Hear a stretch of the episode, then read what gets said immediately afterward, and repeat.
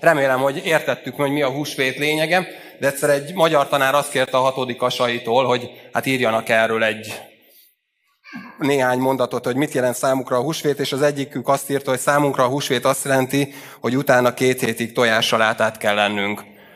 Valószínűleg más családokban is van így, hogy aztán valahogy el kell fogyni annak a sok tojásnak, ami ugye elkészült. De tényleg mit jelent a húsvét? Szembe jött egy óriás plakát, minden megmagyaráz a húsvéttal kapcsolatban, szerintem lekapcsoltam, azt mehetünk haza. Hát nem. Rajta van minden, amit legkövben gondolnak, színes tojások, a tavasz ünnep, ugye önmaga, és hát hogy lehet mindennél jobban felkészülni a húsvétra, készülődj az ünnepekre a megfelelő bevásárló központba. Tényleg így lehet készülni? Kosárlabda meccsen jártam valamikor, és Érdekesen kezdődött, mert ugye bemutatták a csapatokat, és utána egyszer csak azt mondta valaki, hogy hát mondtak egy nevet, akinek a nevét soha nem hallottam egyébként, és hogy elhunyt a, a megyei kosárlabda szövetségben, mit tudom én, hány évig dolgozott, álljunk fel a tiszteletére egy percre, és, és aztán emlékezzünk meg így róla. És hát mindenki felállt, egy perc, leültünk és ment tovább minden, mert hát, hát nyilván nem azért jöttünk, nem? Hogy emlékezzünk valakire, aki, aki meghalt, hanem a lényeg a játék, a, a műsor, ami következik, minden más csak körítés.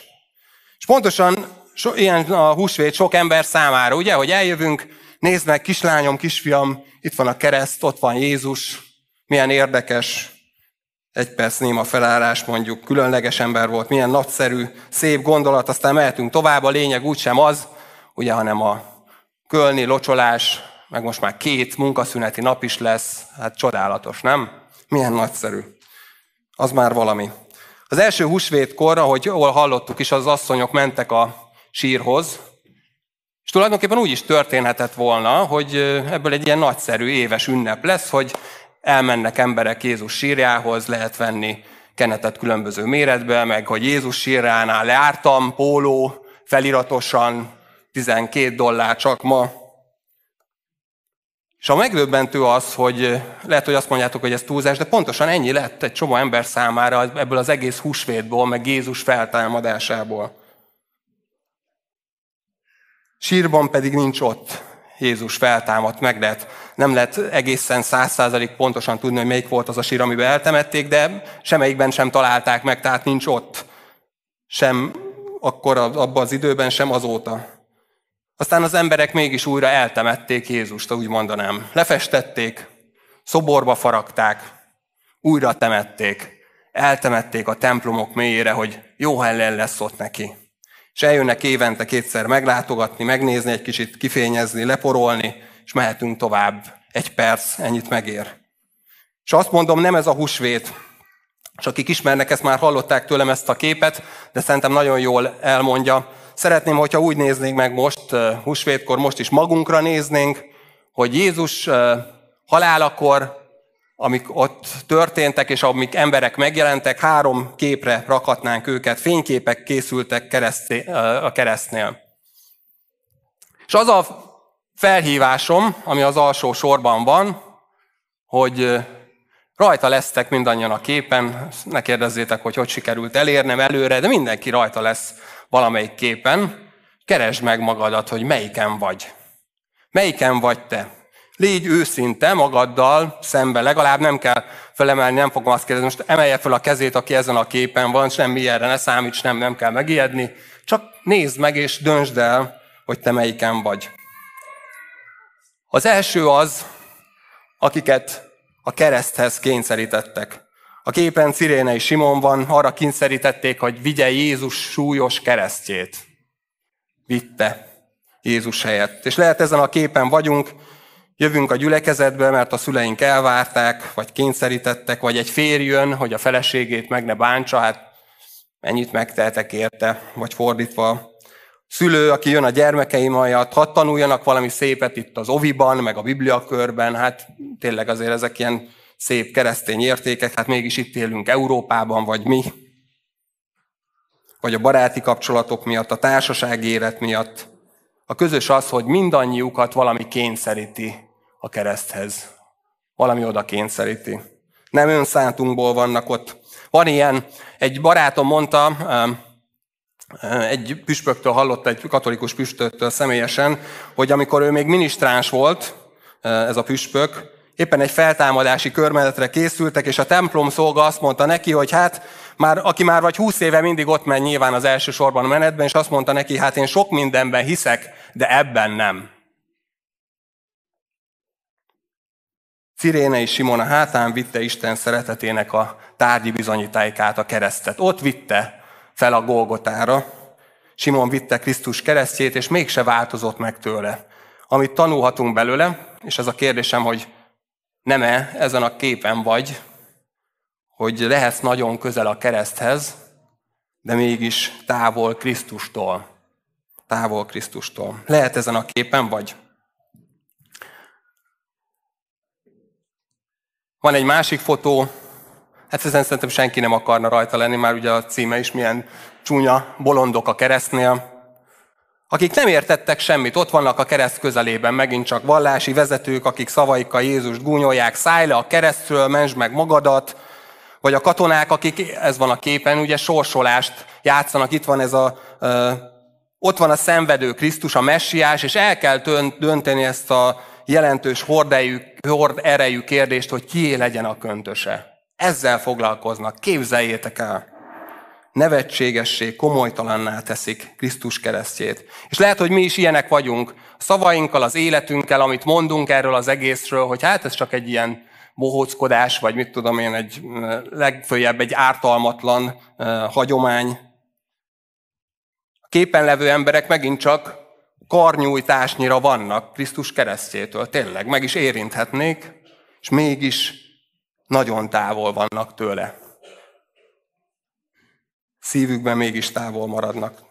És ott állhatunk mi is a kereszt körül, egy gyülekezetben, akár itt is, én nem látok szerencsére senkinek a gondolataiba, és egészen más dolgok is lehetnek az agyatokban, biztos vannak, akinek is van, mindenféle képmutatás, sértődöttség, plegyka, közel a kereszthez, de távol Krisztustól. És az a kérdésem, hogy esetleg nem ezen a képen vagy. És végül van egy harmadik kép is, hittel a keresztnél, ez Munkácsinak az alkotása, a Golgota. Ez a kép is a keresztnél készült, ezen a képen én szeretnék ezen lenni. Azok vannak rajta, akik megváltást, bűnbocsánatot találtak a keresztnél. Azért mentek oda, és azt is kaptak. Akik Jézusra úgy néznek fel, mint a megváltójukra. Egyébként volt olyan, a, még a római katonák közül is ez egyik úgy azt mondta ki végül egy százados, hogy ez az ember, ez, hát ez tényleg Isten fia volt. Ez, nem tudok én sem mit mondani rá.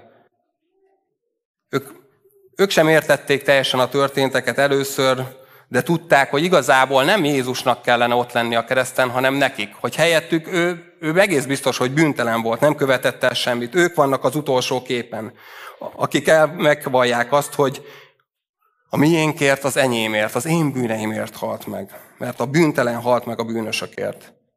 Helyettük és értük. És hadd mondjam azt, hogy úgy szerette Isten a világot, hogy egyszülött fiát adta oda a kereszten meghalni helyettünk, hogy aki hisz benne, el ne vesszen, hanem örök élete legyen. Én 16 éves voltam, amikor rájöttem erre, hogy hát ez nekem is szól. Én is az az ember vagyok, aki, bár lehet, hogy ezt sokan kívülről nem gondolták rólam, de elveszett vagyok a bűneimmel, és Jézus az én bűneimért halt meg.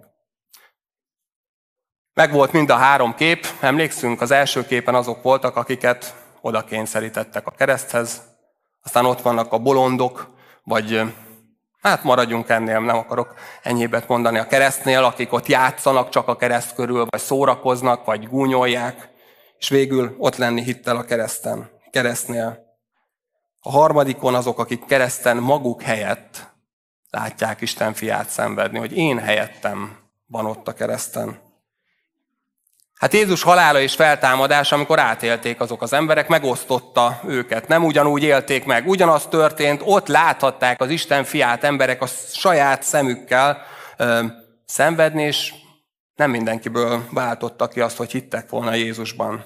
És ez a kérdésem, hogy te melyik képen vagy. És most arra kérlek benneteket, hogy álljunk fel mindannyian, az ovisok is, meg a szüleik is, meg mindannyian, és ahogy az oviban is szoktuk, úgy szoktatok imádkozni, nem? Hogy becsukjuk a szemünket, összetesszük a kezünket, ez abban segít, hogy ne piszkáljuk a mellettünk levőt, ez főleg az ovisokra vonatkozik, tehát hogy de felnőttek bennek is segíthet ebben, és imádkozni fogunk. Tegyük ezt meg, jó?